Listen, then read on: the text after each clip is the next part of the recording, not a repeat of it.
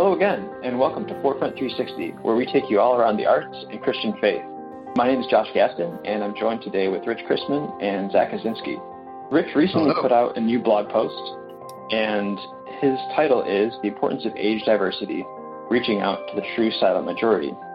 But um, before we dive into that blog post, which we will discuss at length, I want to hand it off to Rich, and then we'll go around the room um, just to talk about what we've been into lately, what we've been reading, seeing, or listening to. Rich, go for it. Hey, hello everybody. Um, I wanted to bring one thing to everyone's attention today on February 19th. Um, is an important day. It is the day that the children's TV show Mr. Rogers' Neighborhood would have turned 50. And this is 15 years after uh, Fred Rogers' death, also coinciding around this time. So there's been a lot of media that's been coming out, uh, especially where I live here in Pittsburgh, Pennsylvania, where Mr. Rogers is from and Mr. Rogers' neighborhood took place. I mean, when we weren't in the land of make believe. There's been a lot of media being posted by local sources and places outside of that. And I just think it's a great. I think Fred Rogers was a fantastic, an excellent artist and an excellent Christian. And I think it's just important for us as uh, people who are consumers of excellent art and Christians, and we want to talk about the intersection of those things to look at that for right now. So, the local NPR station in Pittsburgh posted this today. They said Fred Rogers used his talents as a Presbyterian minister, a songwriter, and an educator to create a children's show that he truly believed would benefit all. More than 15 years after his death, we're still learning and benefiting from his gentle words, kindness, and helpful teachings. So that caught my attention right away because it sounds rather Christ like. And I was like, huh, this is interesting. Uh, and I started to thumb through the records that uh, WQED Pittsburgh has about Fred Rogers and his TV show and what he did for the community and whatnot. And I think that I came across a story that I think for us as Christians and as artists is just beyond inspiring. So there's a story that was told about uh, an actor who was in a number of episodes of Mr. Rogers' Neighborhood. He is an African American man, and he played the police officer in the show. And he talked about, he tells a story, and you can listen to this either on the uh, Story Corps website, storycorps.com, or you can listen to it on WQED Pittsburgh.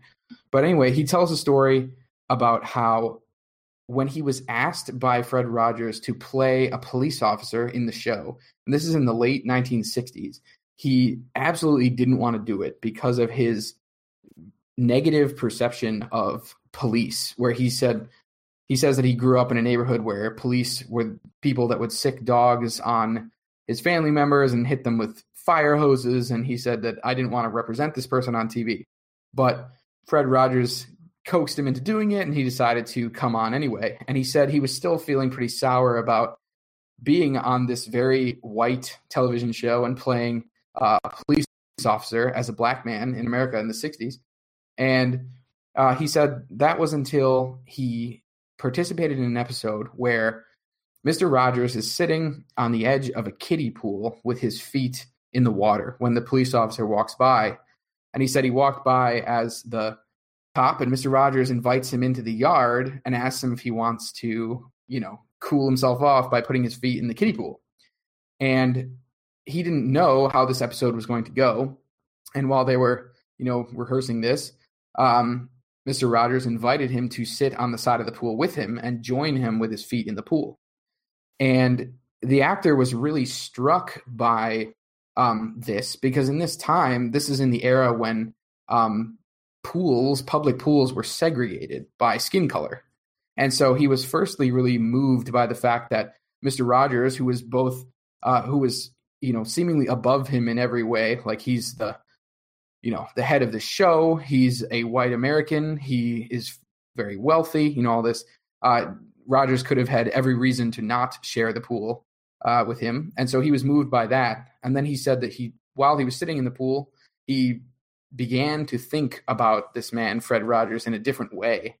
Uh, and he said that in the end of that scene, when he is done sharing the water and he removes his feet, um, in the episode of the show, Mister Rogers then towel dries uh, the police officer's feet, and the police officer said that he all of a sudden felt himself struck with this very biblical experience where this man who's his boss he's the writer of the show he's the in in this environment it would be very normal for him to not want to interact with this man of another race and another background. And instead not only did he share the water with him but he knelt down and washed his feet at the end uh, which is something that a very biblical image and a very humbling thing and i just think that that's just an awesome just wanted to share that story with you guys it's been it's been years since we've watched Mr. Rogers' Neighborhood, but I think that if that's something that if you like nostalgia and you like the work of excellent Christians,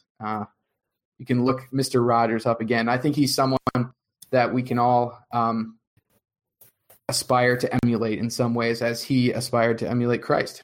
So, just wanted to share that with you guys on this February nineteenth, twenty eighteen. Thanks, Rich. There's also there's a you know, talking about Mr. Rogers, there's a really moving piece where he was presenting, um, you know, basically arguing for the value of art to the community and to society. Um, I don't know exactly the context, but it was a legal framework. So he's maybe trying to get funding or make sure that funding didn't get cut um, for the um, for NPR or PBS or something like that. Yeah, I think he was um, part of a. He was supporting PBS back in uh, back in the day. I think. Yeah, it was PBS, and so he kind of goes through this very brief and very moving argument for why art is valuable. Um, I recommend checking that out too if you're kind of jumping back, like you said, on that, that little nostalgia trip. I have a ton of fond memories of Mr. Rogers, so I appreciate you bringing that up. All right, I'll uh, I'll hand it to Zach now. Um, Zach, what have you been up to lately in the uh, the art world? Oh man, I don't really have a good story like Rich does. Uh, aside from the that was, yeah, that's a tough that, one to follow. um, the so what I was listening to the last time we recorded a podcast was "Precious Remedies Against Satan's Devices" by the band The Welcome Wagon, and it was probably the night after when I had that album going on my Spotify, and I don't know if you guys have this feature or if you listen to Spotify, but on my app, when I finish an album, it'll just go to the album's radio feature. So it'll just go to a random assortment of artists that are related to somehow the music I was listening to. And this song call, comes on called Empty Me Out. And I realized while I was listening to it that this was a Christian song that had an amazing groove. And it was like something that I'd been searching for was finally coming through my ears. That's awesome. It, yeah, it um so her name is the artist's name is Liz Vice and the album is called There's a Light. It came out in 2015 and the way I would describe her sound, it's it's like bluesy urban gospel. And what I found so amazing, I you know, once I'm hearing that song, I went and listened to the whole album, and it's just so amazing about this work is that here's an artist that is creating art that is so in submission to her creator. Mm. Each song just espouses biblical truth in such a vulnerable and yet such a uh, it's vulnerable and yet it makes you want to dance. huh. It's hmm. Absolutely fantastic. What a great and combination. I know. And so I've been really blessed by her work lately, and I'm really excited to find out because now I follow her on Instagram that she is working on a new album, which I believe is coming out fall. That could be incorrect. Don't quote me on that. But um, yeah, there's a light by Liz Vice. Check it out. Cool. I'm writing it down as we speak. Thanks, Zach. yeah, when you said so vulnerable but makes you want to dance, the the picture I have in my head is kind of like a song that you might play at a wedding for like the mother son or father daughter dance. Mm. Um, I feel like that's kind of a similar uh, similar moment um, and similar combination of feelings. right. It's Well, like it's- it's- joy, joy and sadness. Uh huh. Well, and another aspect of it is that she, in specifically in "Empty Me Out," you know the the words are "Empty me out, fill me with you. There's nothing I can give to you." Hmm. And but the way she sings it, she's just so joyful at the prospect of the Lord emptying her to only be refilled with His Holy Spirit. and I just think that's amazing. That's so great. I'm always a big supporter of the idea that we as Christians should be uh, we should experience more joy than anything else. I mean, there there needs to be time for uh, sorrow and contemplation and grave things, but more joy, I think, than anything. Absolutely. Yeah, and I think as we more fully understand God's work and Christ's place in our life, we come to see everything kind of through that perspective that can let us take something that would otherwise be sorrowful, but have you know a, a more complete picture of what's going on, and that gives us joy or lets us experience God's God's joy for us. Well, it's wasn't I was reading Rich that article that you're talking about about the anniversary of Mr. Rogers' Neighborhood. One of there was a quote by him. Uh, I don't know it verbatim, but it was something to do with you know the normal life is not free of pain, Hmm. but it is our pain and our hurt that is the grounds for for growth. That's beautiful. And I mean, I've certainly been experiencing that in my life recently where, you know, you get put in circumstances that are confounding and are painful. And yet God uses them to to nurture you into something to something more than you were before. And I've been so thankful to see that reflected in in this album, which is one of the reasons I was so excited to find it. That's cool, Zach. Thank you so much for sharing. Oh, yeah. So what I've been up to lately is procrastinating finishing that book that I was talking about last time, um, more than anything else. so if you guys didn't tune in last time, I was talking about Jordan Peterson's 12 Rules for Life and Antidote to Chaos, Mhm. um, which I kind of bought it on a whim because I like listening to him speak. I see a lot of his videos on YouTube, and so I was like, hey, you know, if I'm a big fan of this guy, I'll probably like his book as well. Funny enough, my overall feeling so far is that I think I like him um, like lecturing or speaking more than I prefer his writing. Um, so I kind of I haven't really hit a wall with the book. It just hasn't been that interesting to me. But to be fair to him, I also bought some Hemingway books and haven't read very much of those. So it's not like I'm, you know, just being picky and saying he's not good enough. I think maybe I'm just not in a not in a reading mood lately. Because if if uh, if it's quality I'm looking for, you know, it's it's hard to argue that Hemingway is gonna not satisfy that. That's Um, awesome. but um, so funny enough, it's uh, the 19th of February is also my birthday, and last Happy night birthday! I was kind of thank you. Um, last night I was debating whether or not I stay up until midnight. Um, sometimes I do. It's like a, you know, it's fun to kind of see that first minute of the of the birthday um, for no real reason. You know, like I don't really do anything to celebrate it at that time, but it's kind of fun to watch the clock change.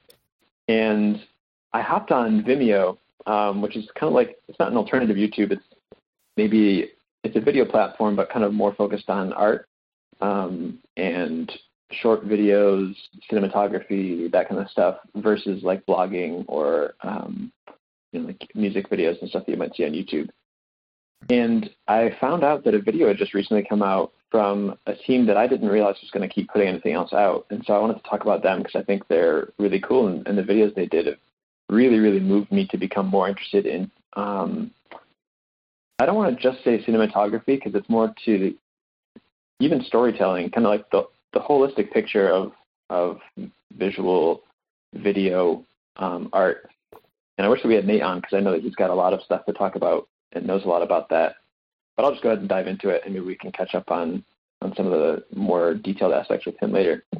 So the studio is called um, Five Knights or Five Knights Productions, something like that. And then the series is the Kin Fables, K I N Fables. I found them years ago on, on Vimeo, just kind of looking around. Maybe they're like a, a staff pick or like a featured video. And I didn't really understand it at first. I watched one or two of them, and I was like, oh, this is you know kind of cool. But I was a little less mature in my art appreciation, and so like it didn't. I couldn't figure out what was going on, and so I kind of moved on and forgot about it. And then a while later, I started wondering, like, what was that one video that I saw that had such striking imagery that I never could figure out what was going on in it? And eventually, I found it and kind of got back into it and found out that there's a, a trilogy. So it's kind of these three videos. Each one is very distinct in its feel, but they all have a very unifying approach to storytelling. It's very visual. Um, it's kind of dreamy too. So as you're watching, you see like kind of slow moving shots of someone walking through a forest, or perhaps the people are dancing um, you know, like on the edge of the ocean or something like that. A lot of dramatic landscapes um, and you know clouds and overcast skies. And there's some also there's also some really kind of interesting. I, I don't want to say pagan necessarily, maybe Native American inspired dance aspects to it, um, which are very very visually striking and beautiful and a little haunting in a way too. So the combination of all those things, like kind of the beauty and maybe the unsettling nature of some of the choreography really drew me into the series. You know, I hop on last night and I don't know exactly when the last video had been posted, but this you know, this trilogy had, been finished a couple years back. Um, and I hadn't heard anything, not even like a Twitter post or something from this this team since then. And I found that there's a new video out there doing a whole new trilogy, um, which I was really excited about. So I watched that last night as the first thing that I did on my birthday today. Um, so I'd recommend if you guys out there enjoy cinematography, if you enjoy movie making for the sake of movie making, I I don't think that there's any real like moral to the stories necessarily. To be honest, it doesn't seem like there's that much character development or anything like that. There's very very little dialogue, at least in the first trilogy. It's Art it's really just beautiful. Sake. Yeah, pretty much. Um, which I really respect. Someone that just says, "Hey, I want to make this just because I feel like it should exist." I I really appreciate that that it take to art. Uh, yes, I'd recommend checking it out. It's the Kin Fables. Um, Five Knights Productions or Five Knights Studios is the name of the team that makes them. They're out of Canada, uh, Montreal, I think. And they have a new video up, and I believe there'll be a new trilogy coming. I don't know how long it'll take for the whole trilogy to come out, um, but there's there's more coming, and that's always exciting. That's that's kind of what I've been up to is shirking my duties as the uh, the reader and watching some cool videos.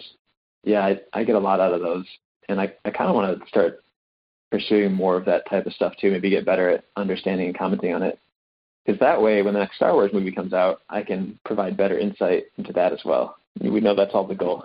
that's it from me for my kind of update. Rich, you posted, um, or not you posted, but you wrote a blog post recently, and can you tell me a little bit what inspired you to take this angle? So you said there's kind of a, a particular series I think that you were watching, right? That kind of sparked this interest. But was this something Yeah. you've been thinking about for a while, or was it just that watching that show that kind of sparked it? Um, and also go ahead and kind of give a brief overview of the post Sure. um, for anyone that hasn't had a chance to read it. Yeah. So um, the post is called "The Importance of Age Diversity: Reaching Out to the True Silent Majority."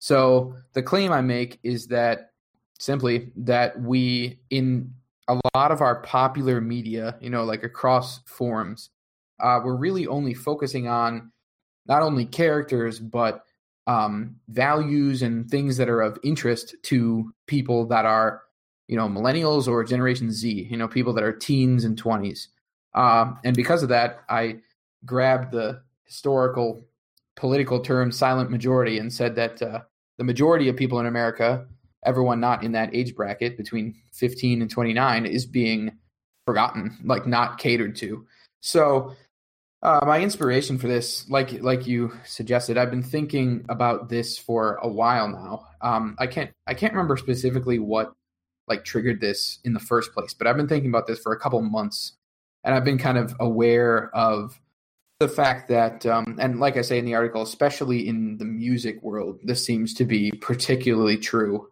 where um, you know we look at you know top forty, top one hundred songs, and these this is music that and I mean, I only have one experience, but in my experience, this is music that, you know, nobody I know that's over, you know, 30 or 35, you know, really listens to any of these artists that are consistently put up on the charts as the the face of American cultural experience. So, um, so I've been noticing that. But the thing that really uh, motivated me to start writing this blog post, and I actually started writing this without um, forefront particularly in mind without forefront at the forefront of my mind.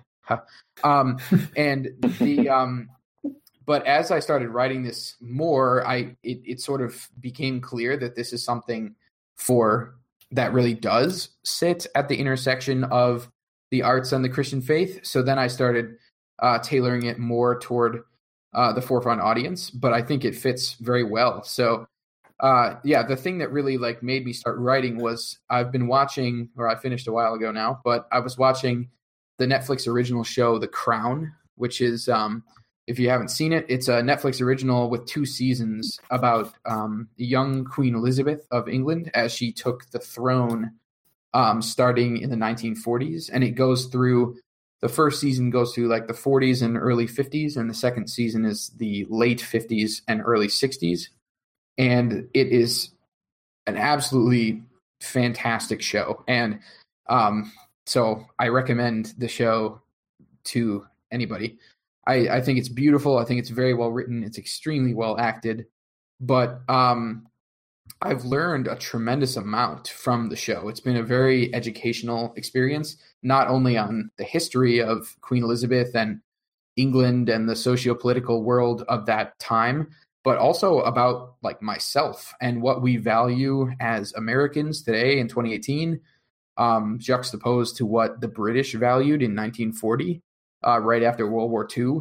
You know, a lot of the most really like stunning and thought provoking parts to me were conversations had between Elizabeth and Winston Churchill, who at the time in the show is very old and it's right before he's about to step down because of uh, frailty and some other things. But um, yeah. So The Crown has constant discussion, particularly in the first season, about whether or not it is more valuable for Elizabeth to keep the crown and the decisions of the royal house current and you know keeping the youth of England which is exploding you know in the baby boomer generation you know do they want to keep the post-war youth happy and you know just do what the youth want or is it more important for her to do only what the old guard wants? You know, the uh, the royals and the politicians from before the war, um, you know, and and the English crown reaching all the way back to the Roman Empire. Um, or I guess the third option is the easy medium. Does she want to make like uh, an intelligent blend of the most important pieces of old and some of the new uh, the flavors of the modern, and that discussion happens constantly in the show. And and and it's really interesting too because in the 1950s, you know, if, uh, if you've taken art history or anything like that, the 1950s is in at least in the past couple hundred years, the 1950s is the biggest moment in the arts and cultural experience in the West of trying to decide like who are we and what do we value? There's this huge upheaval of the change of the modern mind. Like you know we coming into the 1950s where um, you know we very much value objectivity and symmetry and the same beauty that has been uh, valued for centuries. And by the end of the 1950s we are we've entered into post modernity post modernity being the opposite of the modern. Things are not objective. Things are different depending on the you know from viewer to viewer. And values that have been accepted for as far back as we can remember are now only uh, concrete in their own time and maybe they're not concrete today and so i think that uh, the show really made me think about those things greatly, as you can probably tell by me spiraling off out of topic. But um, but I mean, so basically, the idea I, I think to kind of bring it back to the post, I think that it's very I personally think it's very, very important for us as human beings, A, but B, definitely as human beings that are Christian and rooted in objective capital T truths. It's very important for us to entertain the opinions and tastes of people of all ages. And I think that will that will keep us much more grounded, more wise, um, even as we are young. You know, I'm 25 years old, but I value that. Yeah, something that I wondered about too is kind of the not the exact same time period, but kind of the idea that you know science now is telling us what's right and what we can measure is the only thing that we could know, and that kind of spiraled from a small kind of push in the Renaissance and kind of grew and grew and grew to the point where now people say like you know if you can't if you can't put it on a scale, it just doesn't exist, and that's you know that's kind of painting in very broad strokes, but no, yeah, I was going to say, well, just to add to that, I find that tremendously interesting, and I agree with you because in the scientific and mathematical worlds, it's very we're still very much on, I think, the train of modern thinking. We're very much on the idea that like things that cannot be seen, you know, if we can't see it on a chart, it we can't believe it to be true. But in right. But which is and science is certainly uh, you know championing that. However, in the art world, and when I say arts, I don't necessarily mean like you know visual art and music. I also mean you know things like the social sciences and um, literature and things like that. In the the social sciences arts world, we have very much moved away from that and I I think now we're seeing that yeah like a, uh, in you know psychology and and things like that especially the further we move away from the science part the prevailing understanding is like you know this is how you know experience A was for me but it might be entirely different for you. So there's no way mm-hmm. you know I could tell you that you know whatever you like can explain I, your I, experience to me but you but we both know that our experience might be different. Yeah exactly and, and, and we can agree also, on that yeah, and in education, uh, for those of you who haven't paid attention to our personality, I'm a high school teacher, and in in the education realm, I see this all the time where you know I might teach a lesson that's observed by a higher up, and this lesson might be you know objectively great for 75% of the students present in the room.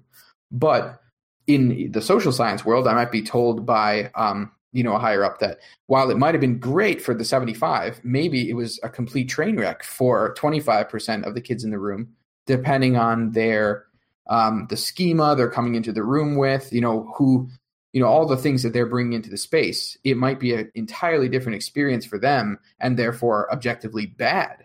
So I think that the idea of whether or not, you know, in education, I've seen that a lesson is never good or bad. It's always a subjective experience. There is no objective good or bad. It's it depends on because it's an interaction between two people. So I just think that that's an example that I you know see every single day of how we are kind of split in the world right now between these this pursuit of objective realities and this idea that there is no such thing as objectivity. Mm-hmm. Right. Yeah, and I know too. So you know, there's this, like I said, like the kind of scientific side of things. There's the idea that, oh, we didn't know anything before, but now that we've got science, we know it all. But the scientific picture of the world keeps changing too, and I think that's something that we kind of lose sight of from um, from the arts perspective as well. Is that the meaning can be different for people at the same time, but also looking back, the meaning changes with time, and that can kind of you know th- those filters as you look back and say, oh, well, in the 50s we did this, but now that it's the 60s, we do this differently because the because is usually we know so much better than we did then. But then the 70s will come along and say, hey, you know, things actually are even different than that. So I, I think it's good to keep, like you said, and like you argue, it's good to keep that broad perspective that we oh, probably yeah. knew something I, back then. Yeah, I think that's a great truth that you brought up. And I wasn't even thinking of that at first, but I think that's, you know, if you look at how quickly popular opinion will you know change on a certain topic like you said like from decade to decade or whatever you know I, I think really backing up and having this broader view on like you know what has humanity experienced and understood for you know the vast majority of time you know and i and i think that we need to be more careful to you know double check before we completely jump onto like new ideas and especially if it completely changes the whole way that we view a certain thing. Like how in a lot of ways things that have been very universally accepted about american history are now uh, many of those things are being challenged by historians today. And you know if you if you took someone you know like my parents went to high school in the 70s if you put them through the 2018 um, you know state history standards the history that students are being taught today is totally different than what they learned in the 70s and i'm not saying that that's bad. I'm just saying that i think that it's it's safe it's safer and more i think overall wise to blend you know understandings over time to come to a more accurate truth. To get back to the post a little bit rich um, something that you said while you were talking through your thoughts on it and, and the reason that you were kind of inspired to write it is that there, there's kind of a risk to kind of jumping into this new view of the world. And i wanted to ask so like and i'm sure zach has some questions too but what do you think the younger generation misses out on by not viewing things through the lens of particularly related to your post, through the lens of media aimed at older audiences, right? So if I'm always sitting here watching um, MTV, if that even exists anymore, and listening to Skrillex, you know, how is that going to be detrimental to me, or, or you know, what do you think that I would benefit yeah. By viewing something maybe older? Yeah, um, I think that the most clear thing that one would be lacking by only looking at me, you know, only consuming media created for the young people is you're missing the entire range of experience and concerns and knowledge and whatever of people that have gone through much more than us young people and also have i think maybe uh, concerns on their hearts with much more gravity than what we might be going through. So um, let me think yeah. of an example here. As far as like, I mean, let's use music first. You will never hear me argue that there is no music targeted towards young people that has value because I absolutely do not believe that. So don't don't mishear me or misread me at any point uh, in blog post or here. But you know, I think that there are discussions that are being had in music that is not like radio top 40 music that are discussions that are never going to be had on top 40 radio like i think that right. you know it, it's just a it's just a broader scope you know you're you're not going to hear a song on the radio about the challenges that someone is having about being you know a father of four you know like mm-hmm. you know something like that you're not going to hear that maybe someone who is a grandparent and kind of struggling to reconcile, you know, family elements who are kind of pushing against each other for maybe political positions or something like that. You know, like kind of trying to keep a family whole, which I think is a very, sure. Very Christian value. As a 25 year old, you're probably not in that mindset. But if you can have had that kind of thought in your head by the time you get to 60, and kind of mold that over a little bit because of the art that you consume, you know, you're going to have a much better frame of mind and a much better kind of tool set to approach those problems. Um, but like like you said, you'd miss out on that if if you're kind of only listening to stuff aimed at your age group all the time, and so you miss out on that dimension. I really liked your answer, by the way, earlier, that you miss out on on kind of that experiential knowledge and wisdom that you get after living for longer than 25 years. Yeah, and I think my favorite examples of this are I'm a big fan of both uh, Billy Joel and Bruce Springsteen. And I've been listening to them since I was a kid because they're my dad's favorite musical artists. So I've just been hearing them since I was a kid. And I think that a lot of Bruce Springsteen and Billy Joel songs that were written by those singer songwriters during you know the time when they were in their late 20s or their 30s or something like that. I feel like i have been prepared for like decisions and experiences that have come in my life just in the past couple years by listening to the musical artists that are older than me talk about you know what they were feeling and how they dealt with these things as they went through them. You know and, you look at an artist like billy joel or bruce springsteen or you know anyone from that era who has a library of music uh, ranging from the time when they were 20 to now when they're you know 50 60 or more.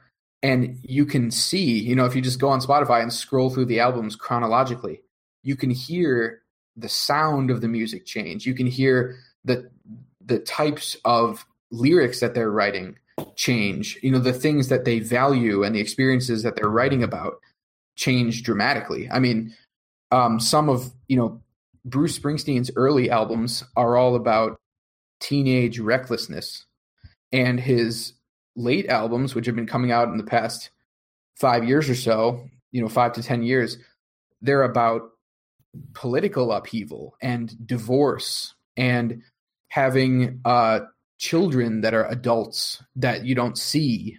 You know, uh, John Denver, the folk singer, has a song that he wrote in the 90s about the experience of rarely seeing his wife and children while he's constantly on tour.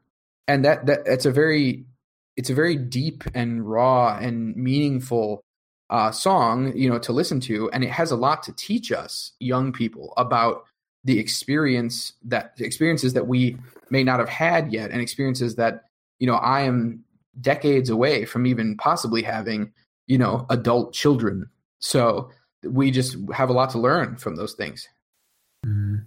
I would also add that having parents that listen to music by musicians that are espousing wisdom that is so above what you can say as like a 10 year old but you grow up listening to them anyways. It's it's kind of like what you were saying rich it almost you almost like grow in to the wisdom as you grow older and as yes. you live with this with this art with this music and live with these experiences. Um, yes I think that's a really good way to say what I was trying to say. I think that, um, yeah, I think you're absolutely right. That like there are songs that I've listened to. I think a fantastic example. If you look up, you look up the song "It Was a Very Good Year" by Frank Sinatra.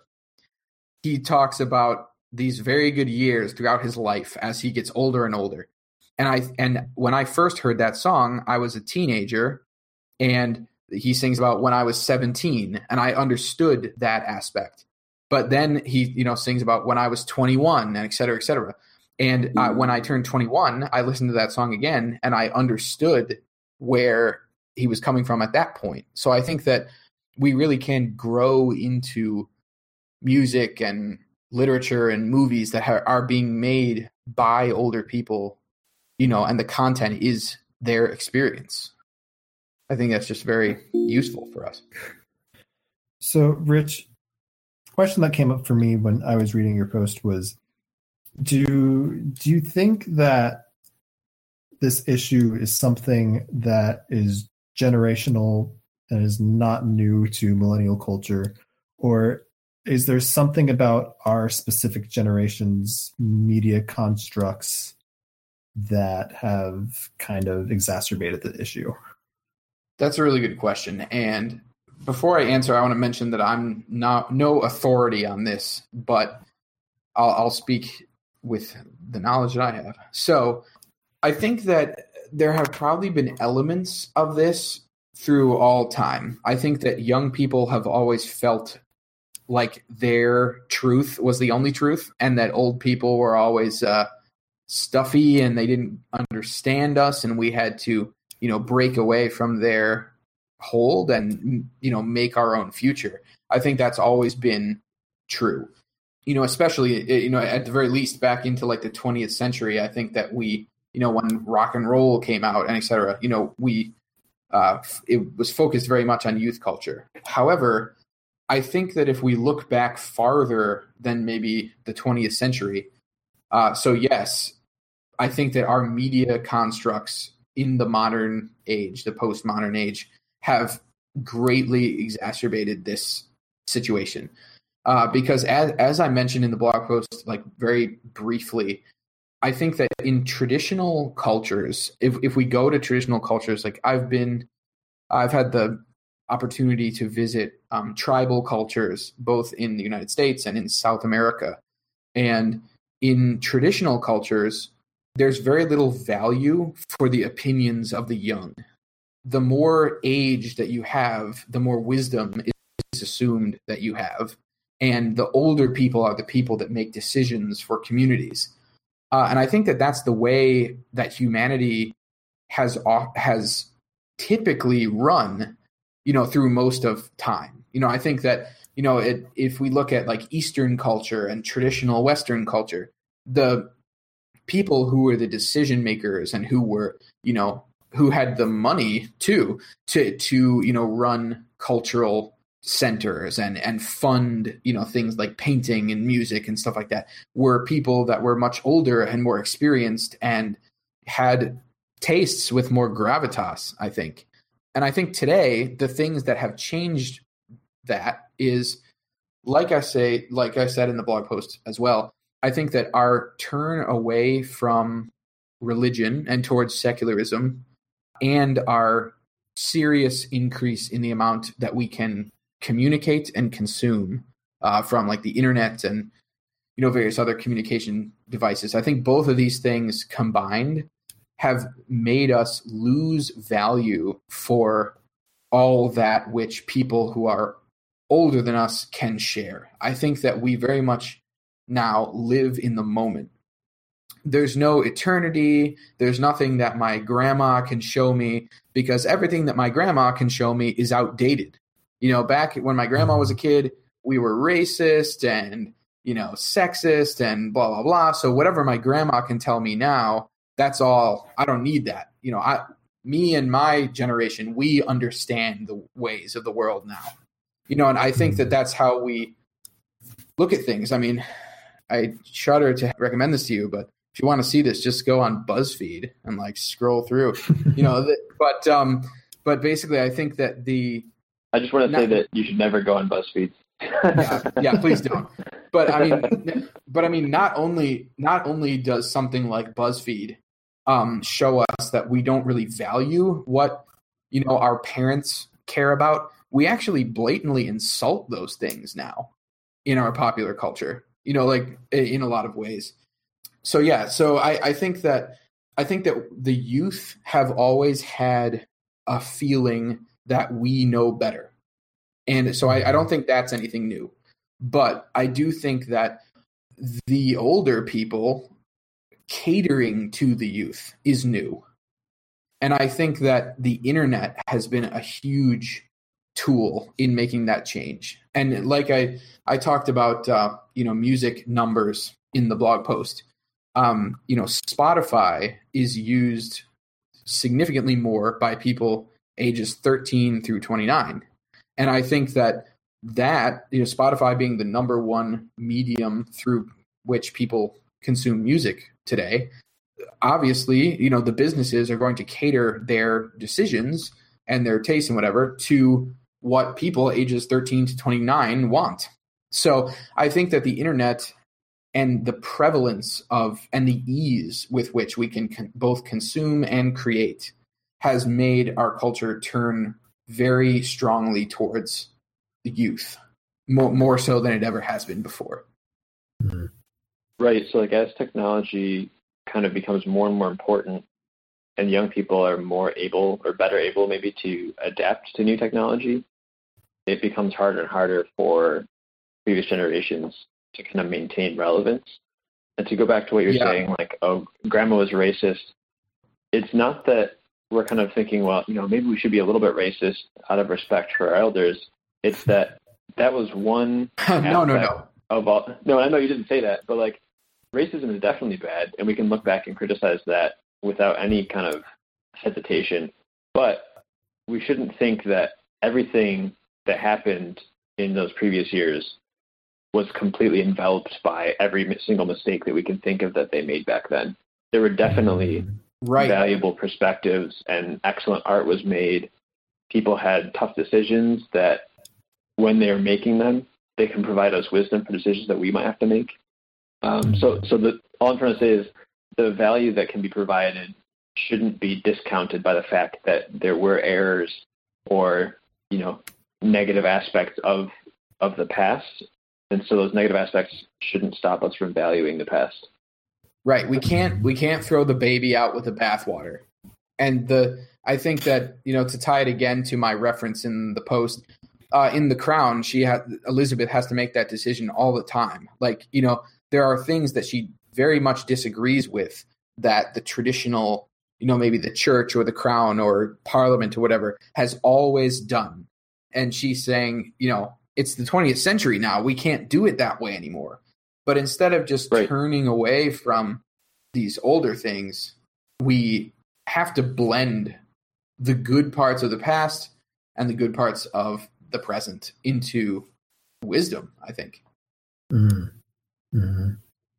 Well, I think it's. I know we're running short on time here, but I think it's really interesting to see the the church's attempt to, as you, I, I like the way you put it, Rich, to to blend those two, because and Josh, you used this word relevant.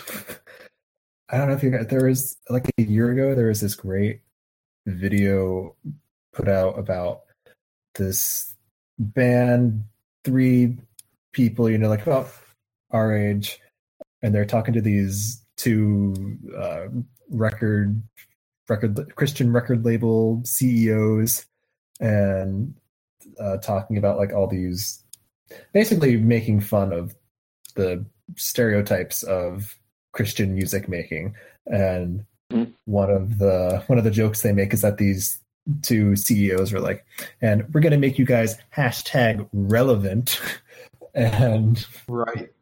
because your post rich really talks about you know like what the you know what the role of of say a millennial is in learning from generations of the past um, but something it could be interesting to talk about in the future too is like how older generations communicate with a younger generation that kind of thinks they know all they need to know Yeah.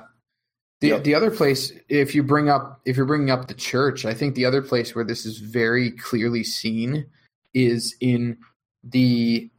There's been a very popular return uh, in America in the past ten years or so to more traditional style churches.